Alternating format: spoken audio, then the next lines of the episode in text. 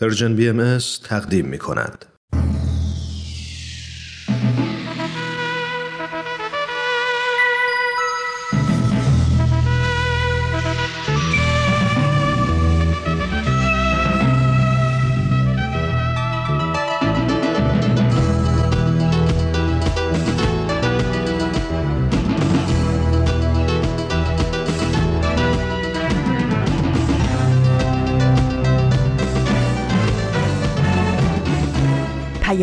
دوست. برنامه ای برای تفاهم و پیوند دلها.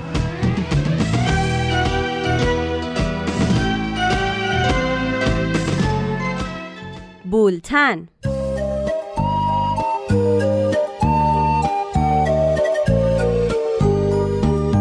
امروز چهاردهم مرداد ماه 1400 خورشیدی برابر با پنجم اوت 2021 میلادی است. این چهل و ششمین شماره بولتن است.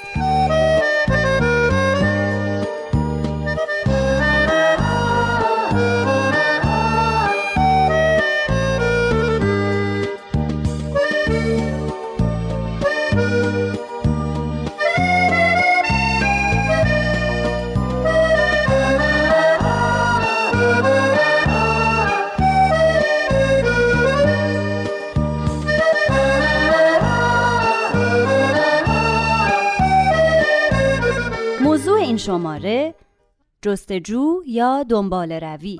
من یاسرم یه قاصدم که آزمم. واسه حرف تازه تر که لازمن. واسه رب. یه سال و نیمه که دور از وطن و غافل از غافلم. حالا اینا بمونه واسه بعد. آزمم. باس برم. می‌بینی تیک دارم رو پیشرفت سول من تو شیش هفته صبح بیدارم و دوباره میخوابم با نیشخند زور من یه مسافرم که تو کشور مجاورم. ولی فقط اینو خدا می‌دونه که بعد از اینجا کجا برم. این داره به مش می‌زنه. فکر می‌کنم بهم خوش میگذره. شهر فرنگ اون بر آب از دور دست بهتر و خوش تره حرفا مین عینک تو واضح ببینی پازل بچینی حاصل بشی تو واسه یه چیزی واقعیت که کشی. رقمی تو باک ندارم به احدی باش ندادم. از احدی باک ندارم رو سرم علکی تاج ندارم. من واسه این نخوندم که حق فیت بیشتر بدن. بذار تا بشینن پای نقد فیلم پیشرفت من. تقریبا فهمیدم که با پول و شهرت مزدادن یعنی فورا فرصت مفتادم بعد زود از قدرت افتادم. من نمیگم خوبم ممتازم ولی اینو بدون از من بشتانن دورت مولوی استادمه. خونم جوهر خودکارمه. دست رو واکن با من آنن. اینو می‌دونی که من تو با هم. دنیا توی مشتمون من. قدرت کلمه رو باور دارم میرم بی حد و من. من میرم تا فتح رم دوباره همینو بگو تو. دست رو واکن با من آنن. اینو می‌دونی که من تو با هم. دنیا توی مشتمون من قدرت کلمه رو باور دارم. میرم بی حد و من من میرم تا فتح رم یا به میگی محافظه کارم. تو رب ملاحظه دارم. بگو به کجا رسیدن اونایی که فاز مبارزه دارن. همه پخش و پلا. یه سری که نشه خراب. یه سری که دنبال بچه عروسکا با کفش طلا. میگی من واسه شهرت می‌خونم میگی من واسه شهرت می‌کنم. وقتی که میگی دیگه شرکت می‌دونم اون وقتی که شرکت می‌کنم. من رویا بافم ولی تو رویام عمیقم. چون هرچی که توی رویام ساختم دقیقا واسم حقیقت شد. فکر من اینه که چقدر فاصله داریم از مرکز مقصد این همه معدن و مقصد این همه هستن مقصد ولی وقتی که دورت دیواره دورت پر بیکاره. شدی از این دور بیزار و میری دنبال مهر ویزا. جمع می‌کنن زن و فرسن گله میرن دم محسن. خونه زندگی رو آب می‌کنن و فردا لب مرزن. سرخورده بیاره میگی این گربه بیماره. دردی که عمیقه روی سرطان نمیشه کس دست رو واکن با من آنن. اینی می‌دونی که من تو با هم. دنیا توی مشتمون من قدرت کلمه رو باور دارم. میرم بی حد و من. من میرم تا فتح رب. دست رو کن با من آنن اینه می‌دونی که من تو با هم. دنیا توی مشتمون من قدرت کلمه رو باور دارم. میرم بی حد و من من میرم تا فتح رب. دو پهلو نمی‌خوام حرف بزنم. فاز سیادی باب شده از بس کلماتو میدوام پهلوهاشون آب شده. ضمن این که علکی ادعا نمی کنم و فردا هم اگه بدم و بگه زدال نمی‌خورم. من کلی حرف تو جیبم. من گله بر فروشیبم من روی سن خورشیدم. هر روز هفته کوشیدم. تا با قدرت مختار جوهر خودکار روی صفحه دوشیدم. تا که بالاخره دیدم اینو می‌تونم و کلمه رو توی مغز تو چیدم. تو وقتی که زندگی کارباش میمونم مستقیما در راستاش میدوام من پای کارباش میمونم. زخممو بنداش می‌کنم حرفمو تک تک یادداشت می‌کنم. مغزمو درگیر داستان می‌کنم. خود شب تا صبح فردا با نور لپتاپ کف دفتر آسفالت می‌کنم. دیگه زمان سعود و رشد سقف طبقاته. از حل حوله هم که فاکتور بگیر که فوش بچه صلواته قلمه میدوزه زمین زمان و پیامشو میده به پیر و جوان و من تو کنار هم دیگه می‌تونیم اداره بکنیم مسیر جهانو دستا با من آنن. Yep. من یه مسافرم. ولی به خیر گذشت. فقط خوشحالم که به خیر گذشت. این سفر تموم شد.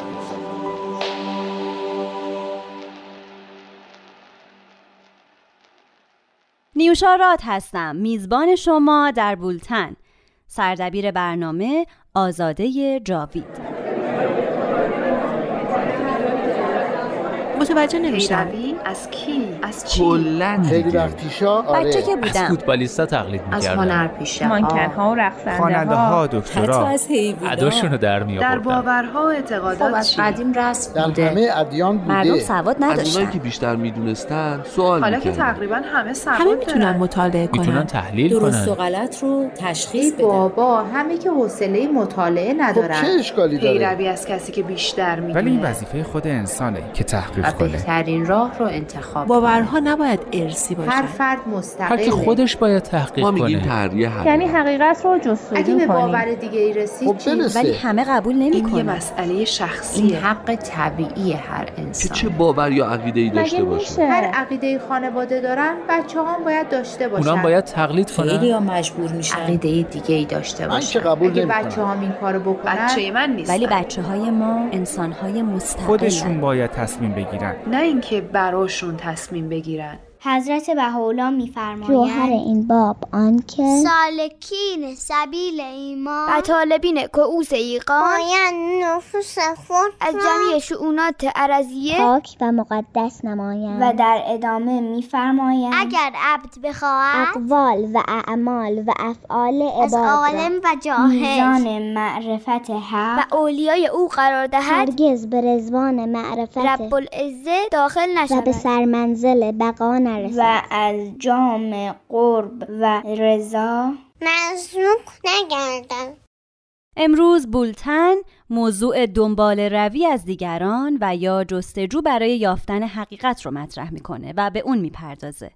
امیدوارم با ما همراه باشین و اگر در این زمینه نظر یا خاطره ای دارین با ما به اشتراک بذارین.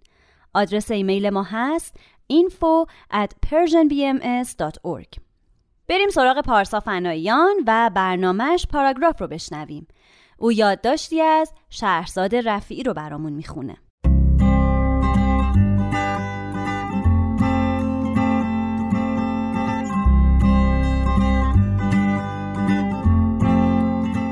پاراگراف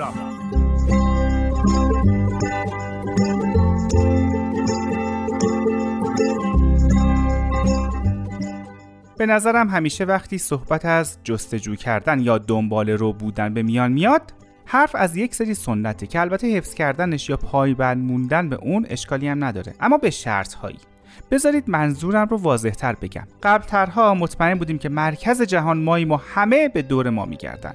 یکی دو نفری که دلشون نمی‌خواست این صحبت رو از پدر مادرشون قبول کنن چیزای دیگه ای متوجه شدن.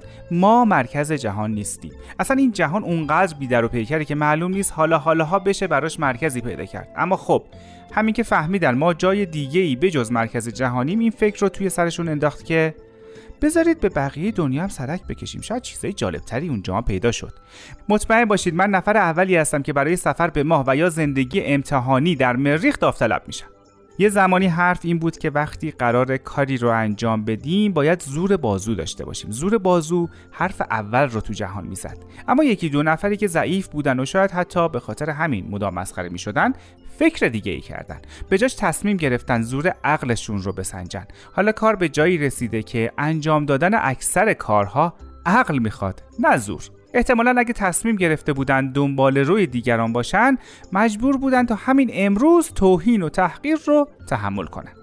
یه زمانی برای درمون کردن بیماری ها کارهای عجیب غریبی انجام می‌دادن و راستش از ده مورد نه تاش جواب نمی‌داد. ولی به هر حال سنت بود و واجب. اگه همونها رو ادامه می‌دادیم و دنبال چیزای جدیدی نمیگشتیم چی می‌شد؟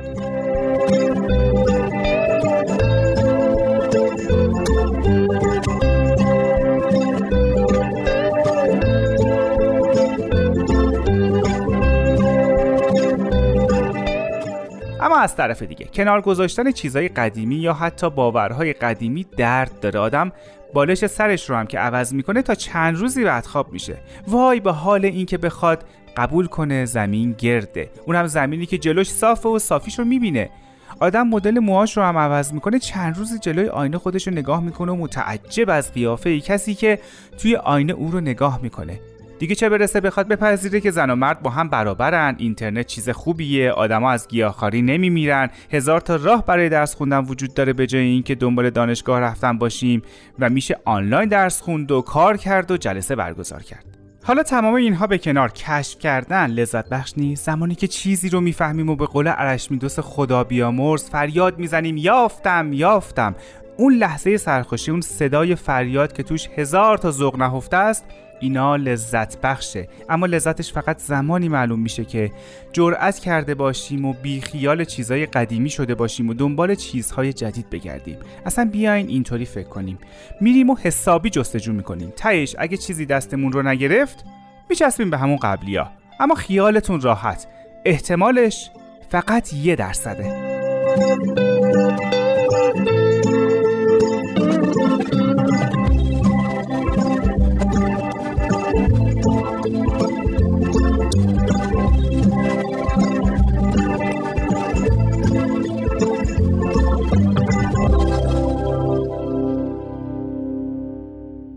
دنبال روی یا در اصطلاح مشهور تقلید در لغت به معنای پیروی کردن و تبعیت اومده. معانی دیگه هم داره مثل کار کسی رو الگو قرار دادن قلاده به گردن انداختن و اقتدا کردن به روش کسی دیگر. انسان از کودکی بسیاری از دانستنی ها رو از راه تقلید یاد می‌گیره به نحوی که بعضی از جامعه شناسان منشأ اختراعات رو تقلید می‌دونن. یکی از نظرات درباره دنبال روی یا تقلید پذیرفتن رأی دیگران بدون درخواست برهانه و سوالی که در اینجا مطرح شده اینه که آیا عقل قبول می‌کنه که رأی دیگران رو در مسائل عقیدتی بدون درخواست دلیل و برهان بپذیره؟ پژوهشگران علوم اسلامی همگی عقیده دارند که تقلید در اصول و مبانی عقیدتی به هیچ عنوان جایز نیست. چون انسان در اصول عقاید باید خودش به یقین برسه و ممکن نیست که انسان بر اساس عقایدی که خودش از واقعیت اونها بیخبره فعالیت کنه اما در فروع دین مؤمنین باید از یک مجتهد یا مرجع تقلید پیروی کنند چرا که اونها به تمام قوانین و احکام احاطه دارن و می‌تونن در اجرای صحیح اونها مردم رو راهنمایی کنند. اینکه تا چه حد این دو امر از هم جدا شدن و مقلدین و مراجع تقلید تنها در فروع دین به مبادله سوال و جواب محدود شدن یا نه موضوعی که بررسی های عمیق تری رو میطلبه. خب نوبت رسیده به برنامه یادی از گذشته که آزاده جاوی تهیه می‌کنه. پگاه موافق قصه ای از خودش رو برامون می‌خونه.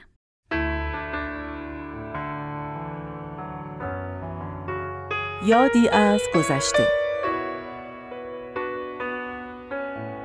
از کجا معلوم؟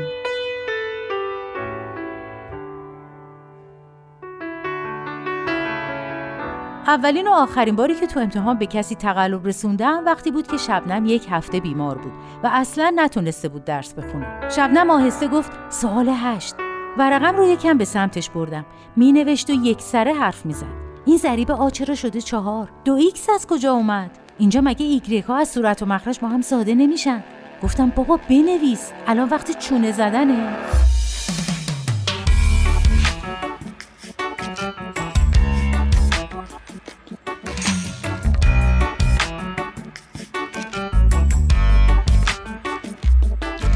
شبنم دوست صمیمی و قدیمی من بود. بیشتر وقتمون با هم میگذشت. هم تو مدرسه هم کلاس بودیم هم برنامه های خارج از مدرسهمون اغلب مشترک بود. گاهی هم برای درس خوندن می‌رفتیم خونه همدیگه البته درس خوندن که چه ارز کنم بیشتر از در و دیوار حرف می‌زدیم. راجع به تمام معضلات و مشکلات جهان حرف می‌زدیم و عللش رو بررسی می‌کردیم. بعدش هم کلی میخندیدیم. یادش به خیر چه دورانی بود. شعر حمید مصدق حفظ می‌کردیم و با هم تحلیلش می‌کردیم. و من اندیشه کنان غرق این پندارم که چرا خانه کوچک ما سیب نداشت. سر این قسمت کلی اختلاف نظر داشتیم. من می‌گفتم اینجا فقر رو زیر سوال برده. اون می‌گفت نه اینجا سیب سمبل حقیقته. میگه چرا باید حقیقت رو از باغ کس دیگه ای برداریم؟ هر کس باید خودش بره دنبال حقیقت. شبنم خودش واقعا همین اخلاق رو داشت. هیچ حرفی رو به همین راحتی قبول نمی‌کرد. انقدر پاپی می‌شد تا اصل ماجرا رو بفهمه مثلا با دوستامون دوره هم بودیم هر کی هر حرفی می‌زد شبنم می‌گفت از کجا معلوم بچه ها کلی ازش دلخور می‌شدن ولی اون دست بردار نبود مثلا اگر درباره یکی از همکلاسی ها حرفی می‌زدن شبنم شروع می‌کرد سوال پیچ کردن خودت شنیدی؟ اونجا بودی؟ با چشای خودت دیدی؟ اگه ندیدی پس چرا میگی؟ فلانی گفته از کجا می‌دونی راست میگه؟ خلاصه انقدر سوال می‌کرد که طرف پشیمون می‌شد. برای همین تقریبا وقتی ما بین بچه ها بودیم کسی جرأت نداشت غیبت کسی دیگه ای رو بکنه یا حتی یه خبری رو به بقیه بده چون می‌دونست باید به شبنم کلی سند و مدرک ارائه بده تا اینکه یه روز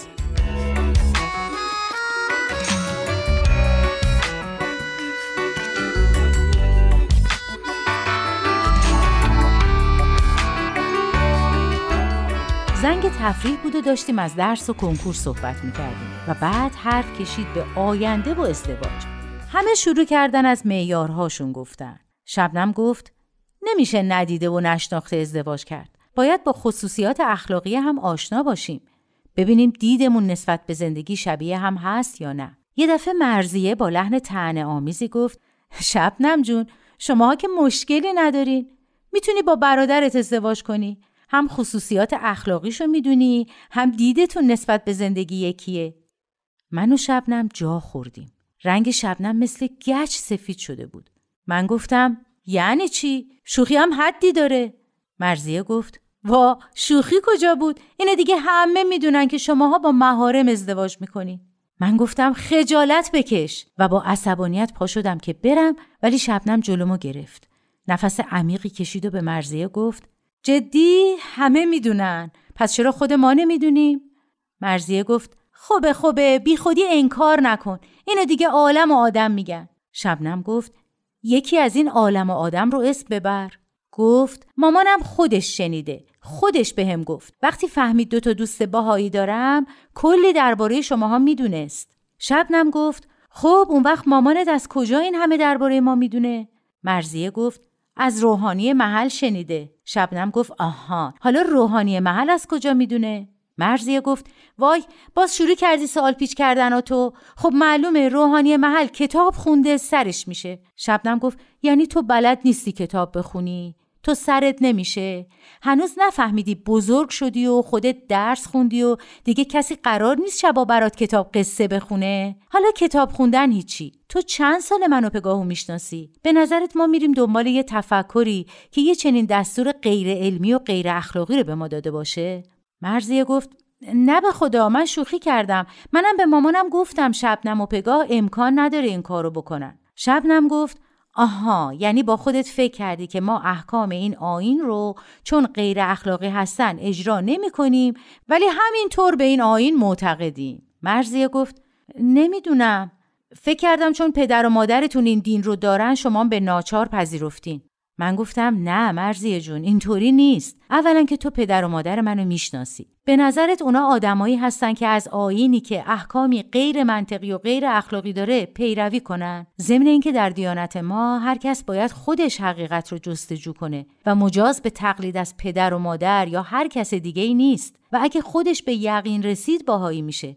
یعنی ما از بچگی اینطوری بار میایم که هیچ چیز رو بدون تحقیق و مطالعه قبول نکنیم. مرزیه گفت پس برای همینه که شبنم اینقدر مو از ماست می‌کشه نمی‌ذاره دو کلمه حرف بزنیم همه خندیدن و اون روز همه چیز به خوبی و خوشی گذشت.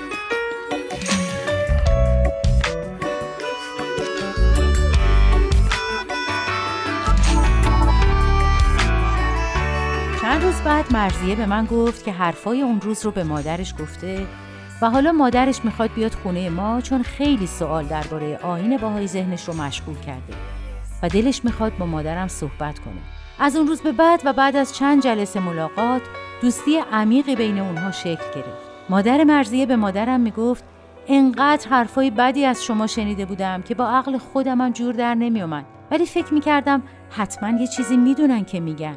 وقتی اون روز مرزیه اون حرفا رو زد به خودم اومدم و گفتم باید خودم دنبال جواب سوالام برم. و خوشحالم که این کنجکاوی من باعث شد دوست خوبی مثل شما پیدا کردم.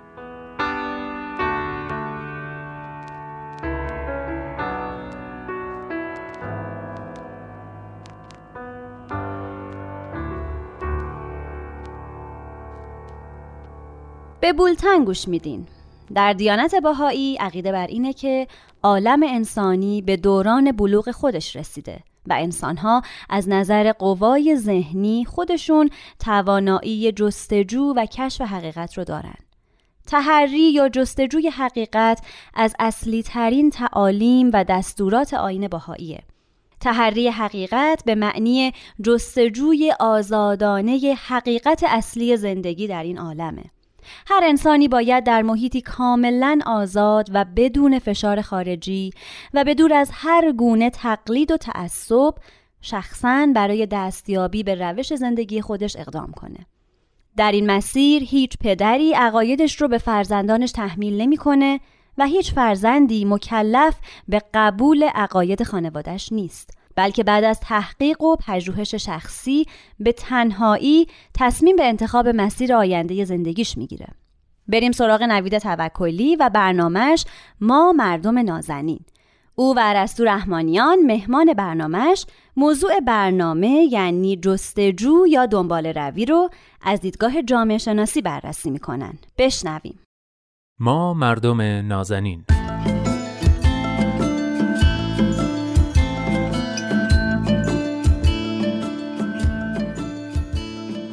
سلام. من نوید توکلی و خیلی خوشحالم که این هفته هم در کنار دوست خوبم عرستو رحمانیان پژوهشگر علوم اجتماعی میزبان شما مردم نازنین هستم و قراره که یک موضوع دیگر رو از زاویه جامعه شناختی مورد بررسی قرار بدیم. و اما موضوع این قسمت چیه؟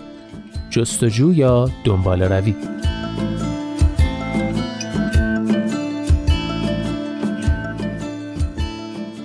خب عرستو جان خیلی خوش اومدی. امیدوارم خوب و سرحال باشی. دوست دارم قبل از هر صحبت و سوالی برداشتت رو از موضوع برنامه یعنی جستجو یا دنبال روی بدونم. منم درود میفرستم خدمت شما نوید جان و مخاطبین خوب برنامهتون. ممنونم. اینجور که من از تیتر برنامه متوجه میشم انگار یک دوگانه داریم می‌بینیم دقیقا. ترجمهش برای من اینه که آیا خودم به جستجوی حقیقت یا چیزی باشم و یا دنبال روی دیگری باشم و حقیقت رو از او بپذیرم بله. اگه منظور این باشه برای حالت دوم واژه تقلید رو پیشنهاد می‌کنم تقلید تقریبا یک روی دیگری از جستجو هست یعنی درون خودش جستجو رو داره چطور؟ اما در منبع دست دوم یا در منبع دست چندم نه منبع اصلی مثالش این میشه که مثلا فرض کنیم من می‌خوام یه فیلمی تماشا کنم خب میرم می‌بینم دربارش تحمل می‌کنم و نظر خودم رو درباره اون بازگو می‌کنم بله. یا تماشا نمی کنم از دیگری نظرش رو درباره اون فیلم می‌پرسم و همون رو بازگو می‌کنم. دومی نوعی جستجو در خودش داره اما شاید در یک منبع کم اعتبار که من این تفاوت و دوگانه رو این شکلی می‌بینم. حالا همین اتفاق در مناسبات اجتماعی هم زیاد میفته و این دوگانه توی همه حوزه ها می‌تونه جریان داشته باشه. دقیقا سوال من همینه. این دوگانه جستجو یا تقلید در جامعه چطوری نمود پیدا می‌کنه؟ بارسترین نوعش رو توی دین می‌بینیم دیگه که اساسا براش یه نهادی به وجود اومده نهاد تقلید. یعنی من می‌تونم برای تعیین دین و عقاید و روش سلوکم یا خودم جستجو بکنم و یا به فرد دیگری اعتماد بکنم و هرچه او برای من پسندید گردن بگیرم. خب این برای ما ایرانی هم خیلی پدیده آشنایی هم هست. بله. مثال دیگهش در برخورد با رسانه ها پیش میاد. یعنی چقدر از وجود یک حقیقتی توسط رسانه ها آگاه میشیم و چقدر خودمون اون حقیقت رو جستجو می‌کنیم. مثال زیادی میشه زد. خاطرم هست توی یه برنامه دیگه هم اشاره کردیم به فرهنگ شفاهی ایران و مقایسش با فرهنگ حالا اونجا گفتیم غالبا غربی. و اونجا گفتیم که ما ایرونیا قرن هاست علاقه من به فرهنگ شفاهی هستیم. بله. پس یعنی فرهنگی که اعتبار و شنیده ها توی اون طبیعتا پایینه و توش انواع و اقسام آسیبای اجتماعی مثل شایع سازی مثل دروغ و بیابرو شدن پدید میاد.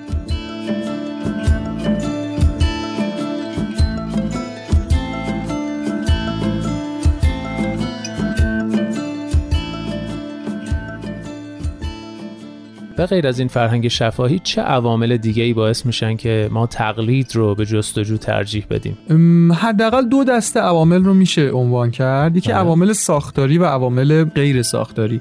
منظور از عوامل ساختاری فرم و شکل جامعه ماست یعنی چیزی فراتر از فرهنگ.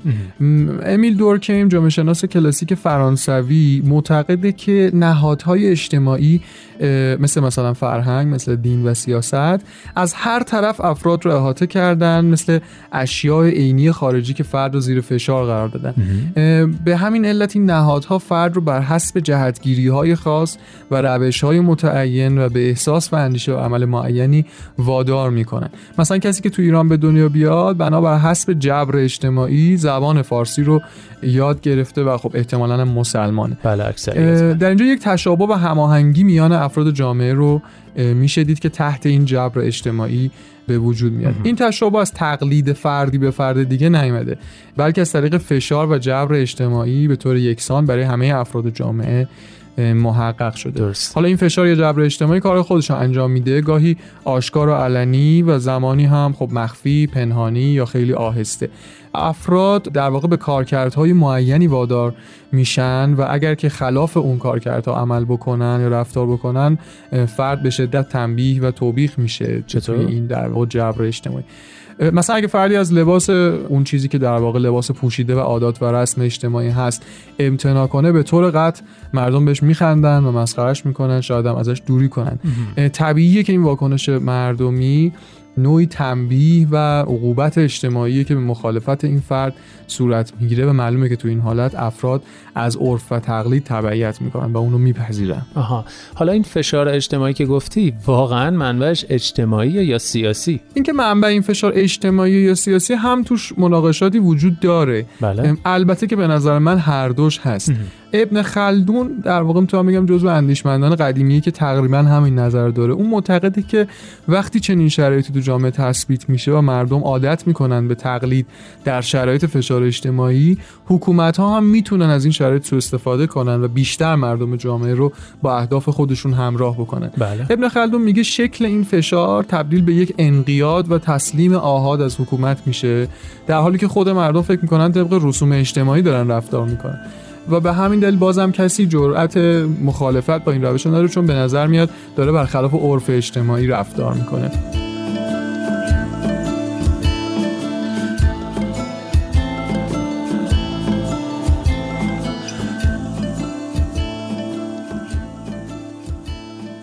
بسیار خب اشاره کردی که عوامل غیر ساختاری هم داریم. این عوامل غیر ساختاری چی هستن؟ اینا بیشتر همون جنبه فرهنگی پیدا می‌کنه. حسن نراقی توی کتاب جامعه شناسی خودمانی دست کم به دو موردش اشاره می‌کنه. یکی حقیقت گریزی ما ایرانیاست. بله. یعنی حالتی که ما از حقیقت در درون خودمون آگاهیم اما ازش فرار می‌کنیم. چرا؟ چون به نفعمون یا میلمون نیست. این موضوع بخشش توی فرهنگ دینی ما هم جاری داره. مثلا از انشاءالله زمانی استفاده می‌کنیم که می‌دونیم قرار نیست اتفاق مد نظر ما بیفته چون یه حقیقت یه چیز دیگه است. اینجوری در واقع صورت مسئله رو پاک می‌کنیم و برای روبرو شدن با حقیقت عملا آماده نمیشیم. بله. حالا همین روحیه که درون همه ما تا حدی جریان داره فکر کنید درون مسئولین مملکت هم هست طبیعتا. همین مسئول هم از حقایق فرار می‌کنه و برای حل اونا چاره پیدا نمی‌کنه. اصولا ما ایرانی‌ها راحت تریم به مسائل حقیقی زیاد فکر نکنیم و اینجوری وانمود کنیم که خب همه چی خوبه اوضاع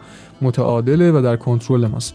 حالا همین روحیه در یک مسئول مملکتی ببینید که چقدر می‌تونه تبعات بدی رو برای اون مملکت داشته باشه. بله داشتم در مورد اون کتاب نراقی می‌گفتم. بله. یه مورد دومی رو میگه اونم روحیه همه چیزدانی ماست. منظورش اینه که کمتر ایرانی رو پیدا می‌کنیم که خیلی راحت و بدون ترس و بدون تردید بگه نمی‌دونم. بله. بگه اطلاعی ندارم. بگه مثلا هیچ نظری ندارم یا در تخصص من نیست. ما معمولا در همه علوم متخصص هستیم. ما برای بیماری آدمای دور و ما حتما یه تجویزی داریم که ارائه بدیم. یا مثلا ما در فلسفه ما در روانشناسی ما در جامعه شناسی که خیلی دیگه چون جامعه خودمون متخصص جامعه همون هستیم و دیگه متخصص نمی‌خواد همه بلدیمش. در همه علوم ما متخصصیم و نظراتی داریم. کافی از ما بپرسید تا جواب بدیم. گاهی هم حقیقتا هیچ پاسخی وقتی نداریم سوال رو با سوال جواب میدیم. مثلا معروفه که می‌پرسم مثلا فلان خیابون کجاست تو ایران. خیلی وقتا اگر حتی طرف اسم اون خیابون نشنده باشه یا اهل اون محل نباشه بازم نمیگه نمی‌دونم. میگه مثلا شما بهتون کجا آدرس دادن؟ این ناخداگاه نمی‌خوایم قبول کنیم که ما نمی‌دونیم. بله. چون این ندونستن رو کسر شن می‌دونیم انگار. خب این روحیه متاسفانه مانع از این میشه که در خودمون احساس نیاز به حقیقت یابی کنیم و به دنبالش بریم. در کمتر رشد می‌کنیم کمتر می‌فهمیم کمتر یاد می‌گیریم از مسائل خودمون و جامعمون عبور کنیم و خب باعث ترقی و رشد این جامعه نمی‌تونیم بشیم. اگه ممکنه این کتابی که معرفی کردی و یه بار دیگه اسمش رو بهمون بگو چون تو چند تا برنامه بهش اشاره کردی و بهش ارجاع دادی. فکر می‌کنم کتاب خوبیه که شنوندهامون بخوننش. بله فکر می‌کنم خیلی کتاب خوبیه و منم خاطرم هست که قبلا انگار یک بار معرفیش کردیم. کتاب جامعه شناسی خودمانی نویسندش حسن نراقی هست. پیشنهاد می‌کنم اینجا هم برای این موضوع میشه مطالعهش بکنیم فکر می‌کنم شروع خوبی باشه. خیلی ممنون.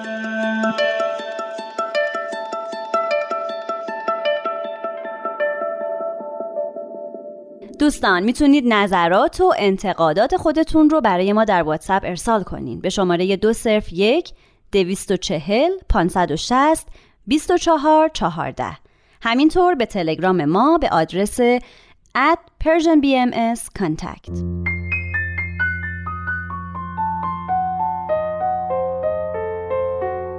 آمده از خیالی دور. روبرویم نشسته. آمده گرچه خیلی دیر با غروری شکسته. روزگار از من و از او خنده ها برده بسیار. روبروی هم این هر دو در حال انکار. بازی چرخ بازیگر چرخش شوخ ایام. روبروی هم و این مثل یک خواب آرام. آمده از خیالی روبرویم نشسته. آمده گرچه خیلی دیر با غروری شکسته.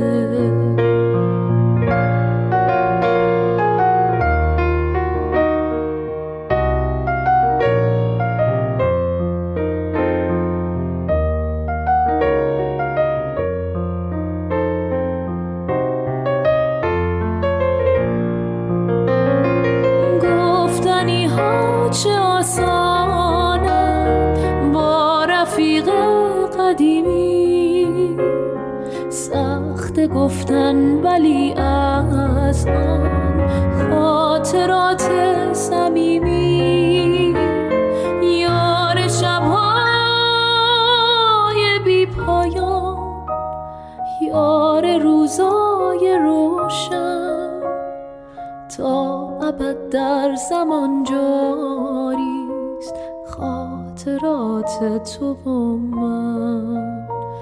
آمده از خیالی دور روبرویم نشسته. آمده گرچه خیلی دیر با غروری شکسته.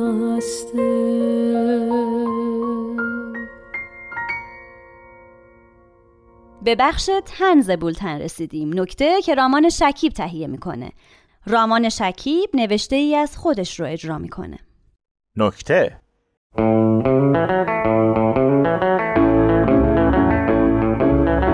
سه تا گزینه جلوی من بود. یه خانم دو تا آقا. البته کسی اینا رو انتخاب نکرده بود. خودم دستچینشون کرده بودم. اولی یه خانم خیلی قد بلند بود که با کفشای خیلی پاشنه بلندش وسعت دیدش از همه ما بهتر بود. کت و شلوار مشکی پوشیده بود و یقه بلند و بزرگ پیرهن سفید و تمیزش افتاده بود روی کتش و یه کیف بزرگ و که هم می‌شد دست بگیری و هم می‌شد روی دوشت بندازی دست گرفته بود. موهاش از پشت بسته بود و هی به ساعتش نگاه می‌کرد. دومی یه آقا بود که لباس ورزشی پوشیده بود و ساعت گارمینش خودنمایی می‌کرد. آروم و قرار نداشت. مدام می‌خواست بدوه بره بالای کوهی تپه‌ای چیزی بعدش بدوه بیاد بره زمین چمن فوتبال بعدش بدوه بره باشگاه پرستینه بزنه و بعدش بدوه بره خونه پروتئین بخوره و بعدش بدوه بره بخوابه و خواب ببینه که داره میدوه. سومی مقدار زیادی چربی و کلسترول بود که یه سر کوچولو و دو تا دست و پا داشت. پوست صورتش سفید و صاف و قرمز بوده با تلاش و پشتکار فراوون به تازگی داشت طبقه سوم قبقبش رو افتتاح می‌کرد. تخصصش توی مسابقات غذاخوری بود. می‌رفت توی چالش‌های رستورانا و مسابقاتشون شرکت می‌کرد و با همه این وجنات طبیعتا برنده می‌شد. این سه نفر بهترین الگوهای زندگی من بودن. مدت‌ها زیر نظر داشتمشون و با خودم می‌گفتم اگر قرار باشه افسار زندگیمو بدم دست کسی چرا ندم دست اینا؟ هم موفقن هم پشت کار دارن و هم دنیا رو روی کتف چپشون میچرخونن. دیگه تصمیممو گرفته بودم. تصمیمی درست که ریشه در خانواده داشت. پدر من در بچگیمون خلاقیتی به خرج داده بود و با تایید مادر در لیست آموزش‌های غیر مستقیمشون قرار گرفته بود. اونم این بود که اگر توی ماشین هستی و مسیر گم کردی یه ماشین دیگر رو نشون کن و دنبالش برو. بالاخره نجات پیدا می‌کنی. حالا کاری به این ندارم که گاهی این تیر به سنگ می‌خورد. مثلا یه بار که راهو گم کرده بودیم توی ترافیک شدیدی گیر کردیم. بابا یه ماشین رو نشون کرد و رفتیم دنبالش. ماشین پیچید توی کوچه و ما هم پیچیدیم. بقیه ماشینام که دیدن یه مسیر برای حرکت باز شده دنبال ما اومدن. ماشین نشون شده به خوبی مسیر بلد بوده از کوچه و پس کوچه مینداخت و می‌رفت جلو. بابا با افتخار می‌گفت ببین چقدر آدم دنبال ما اولی ما بودیم که این ماشین رو نشون کردیم. ماشین جلوی از این کوچه به اون کوچه پیچید چپ راست چپ راست دست آخر راننده پیچید توی کوچه بنبست ماشین پارک کرد پیاده شد و کلید انداخت رفت توی خونش. ما موندیم و کوچه بنبست و یه صف طویل از ماشینای اتوبان و داد و فریاد که عقب برو عقب بسته است. هرچند این شیوه ضریب خطا داره ولی بالاخره آدم از هچله که توش گرفتار شده بیرون میاد. البته بدون در نظر گرفتن هچلای بعدی. زندگی دیگه پر از هچل. خلاصه. رفتم پیش اون خانمه گفتم ببخشید میشه افسارم دست شما باشه؟ گفت چی؟ گفتم میشه بشید الگوی من من از روی شما زندگی کنم؟ گفت یعنی چطوری؟ گفتم یعنی هر چی شما بگی. بعدش نیومد. یه قرارداد بستیم و گفتم تصمیم با شما راه با شما زندگیم دست شما. گفت آفرین. همون روز اول یه اسکناس گذاشت روی میز و دستاشو گذاشت روی میز و مثل بازجو خم شد سمت من و گفت ببین دیدم. ادامه داد زندگی توی این خلاصه میشه. هر چیز دیگه ای بگی بیخوده گفتم چشم. الان چیکار کنم؟ گفت بدو دنبال این. گفتم کدوم؟ با دستت روی اسکناس. گفت اینو میگم. چرا حواست نیست؟ گفتم چشم. گفت ننه و بابا و زن و بچه و خواهر و برادر و مهمونی و علافی و رستوران و قش خنده تعطیل. فقط این. گفتم چشم. چند سال دویدم دنبالش. فقط اون. ننه و بابا و زن و بچه و خواهر و برادر و مهمونی و علافی و رستوران و قش خنده تعطیل شد. بعضیاشون این وسط از دست دادم تا بالاخره تا یه جایی پولدار شدم. اما یه چیزی کم بود. ته قرارداد بهم گفت تمدید. گفتم ببخشید اسکناس تر از این اسکناس نداری؟ همینطور که فقط نگاه می‌کرد گفتم حالا میرم یه دوری می‌زنم و میام. بدو بدو رفتم پیشون آقای دونده. گفتم عزیزم این قرارداد این من این افسارم این زندگیم. بفرمایید چه کنی؟ گفت چه کاره ای؟ چی داری؟ گفتم خانواده دارم چند تا ملک کوچیک دارم. چی می‌خوای؟ گفت ننه و بابا و زن و بچه و خواهر و برادر و مهمونی و علافی و رستوران و قش و خنده و ملک و خونه و کارخونه و باغ و بستان و ماشین و کلکسیون تعطیل. فقط باید بدوی ورزش کنی. عقل سالم در بدن سالم. بس دیگه نشستی پشت میز و حرص خوردی پشت موبایل. گفتم چشم. دویدیم. هی دویدیم. از این رفتیم بالا از اون اومدیم پایین. کوه و جنگل و دشت و تپه بی‌نصیب نذاشتیم. زن و بچه و خواهر و برادر و مهمونی علافی و رستوران و غش و خنده و ملک و خونه و کارخونه و باغ و بستان و ماشین و کلکسیون تعطیل شد. البته این وسط خیلی هاشون رو از دست دادم ولی هدف من که هدف اوشون بود ورزش بود. بعد از یه مدت هیکلم شد آه توپ. گفتم حالا چی؟ گفت همین دیگه. باید همینجوری ادامه بدیم تا زندگی تموم شه. زندگی همینه دیگه ورزش رو دویدن. ته قرارداد گفت تمدید. گفتم ببخشید عضله بزرگتر از اینا ندارید؟ اومد show off کنه که گفتم یه دور می‌زنم و برمیگردم. رفتم پیش چربی و کلسترول. دم در خونه نشسته بود و گذر مردم رو نگاه می‌کرد. گفتم عزیزم غبغب چهارم مبارک. این ماجرای ما بفرمایید چه کنیم؟ گفت بخور. گفتم چیو؟ رفت تو خونه اومد بیرون یه میز گذاشت جلوم با بشقابای غذا. هات داگ با سس خردل رست بیف خوابیده شده توی چربی خودش چیز برگر هفت طبقه میلک شیک نه نفره بستنی 5 نفره خندم گرفت. گفت میخندی؟ گفتم همشو باید بخورم. گفت پس چی؟ نشست کنارم شروع کرد. گفت چی داری؟ گفتم یه چند تا عضو خانواده یه تعداد ملک و ماشین این هیکل توپ. گفت چی نداری؟ گفتم مامان و بابام رابطم با خواهرم چند هکتار زمینم. یه چیزی که نمی‌دونم چیه. یه گاز به چیز برگرش زد روغنش از کنار لبش زد بیرون. گفت از من چی می‌خوای؟ گفتم بگو چه کنم. گفت بخور. شروع کردم. هاداگش بد نبود. البته تا گاز چهارم. گفت قبلش کجا بودی؟ گفتم اونجا پیش خانوما و اینجا پیش آقای. گفت چرا؟ گفتم بیشتر میفهمیدن گفتم بشن الگو. یکم میلک شیک خورد و دور لب و پاک کرد و گفت من از تو بیشتر می‌فهمم چی برات خوبه. گفتم بله. هاتداگو از دستم گرفت و یه گاز زد و گفت یه نگاه عمیق بکن. یه نگاه عمیق کردم و چیزی نگفتم. گفت بابایی تو هم قدیما دنبال ماشین بقیه میافتاد تا راهش پیدا کنه. ذوق کردم. گفتم من کجا می‌دونی؟ گفت تابلوه. میزو که تمیز کرد بلند شد. گفتم کجا؟ گفت اینجا خونمونه. کلید انداخت و رفت تو. من موندم و یه کوچه بنبست و مسیری که آقا برو عقب بسته است توش معنی نداشت.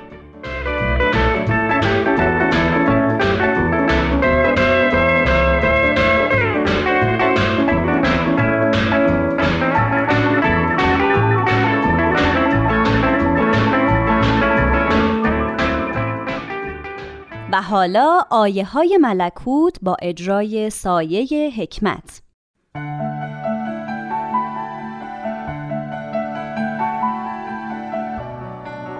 آیه های ملکوت.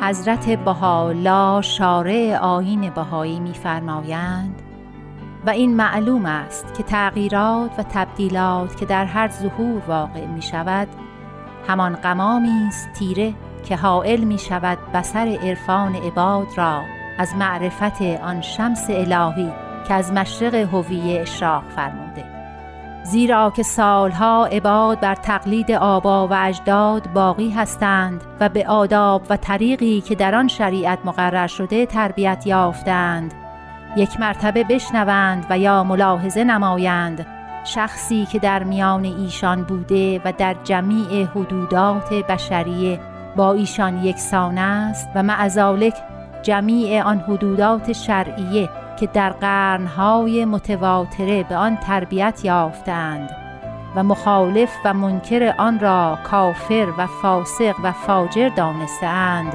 همه را از میان بردارد. البته این امور هجاب و قمام است از برای آنهایی که قلوبشان از سلسبیل انقطاع نچشیده و از کوسر معرفت نیاشامیده و به مجرد استماع این امور چنان محتجب از ادراک آن شمس میمانند که دیگر بی سؤال و جواب حکم بر کفرش می کنند و فتوا بر قتلش می دهند.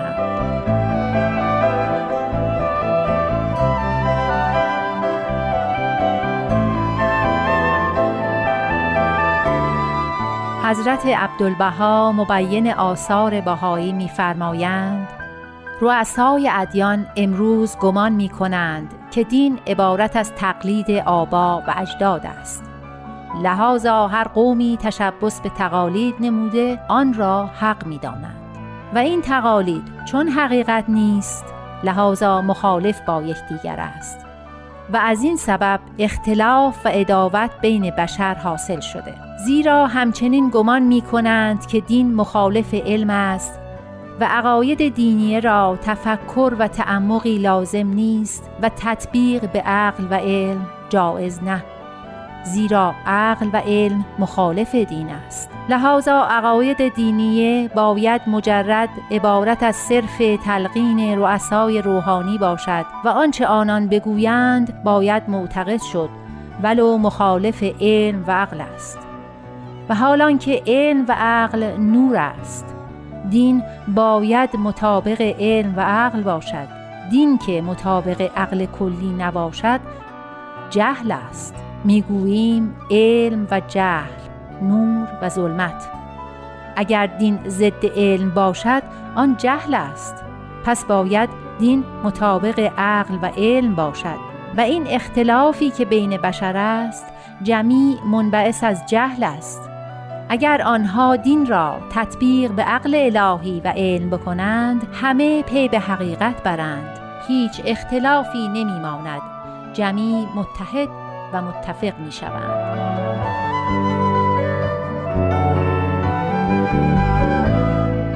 در ادامه می‌فرمایند پس انسان باید از جمیع تصورات و تقالید آبا و اجداد آری و بری باشد. هر چیزی را به میزان علم و عقل باید موازنه کرد زیرا دین و عقل یکی است ابدا از هم جدا نمی شود لاکن شاید عقل ضعیف ادراک نتواند. آن وقت قصور از دین نیست. از نقصان عقل است.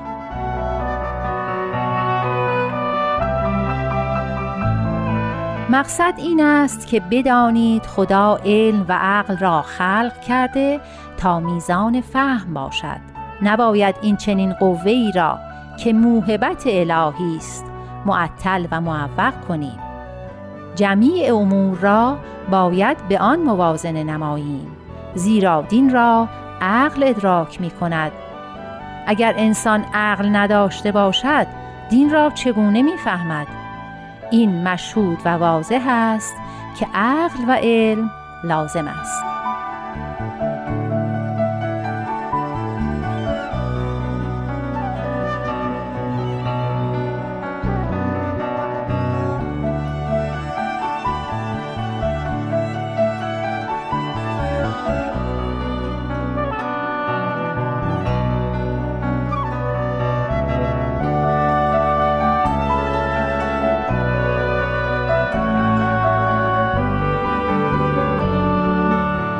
اگر نظر یا پیشنهاد یا انتقادی دارین برای ما ایمیل بفرستین به آدرس info at persianbms.org من نیوشا راد هستم. تا بولتن بعد بدرود.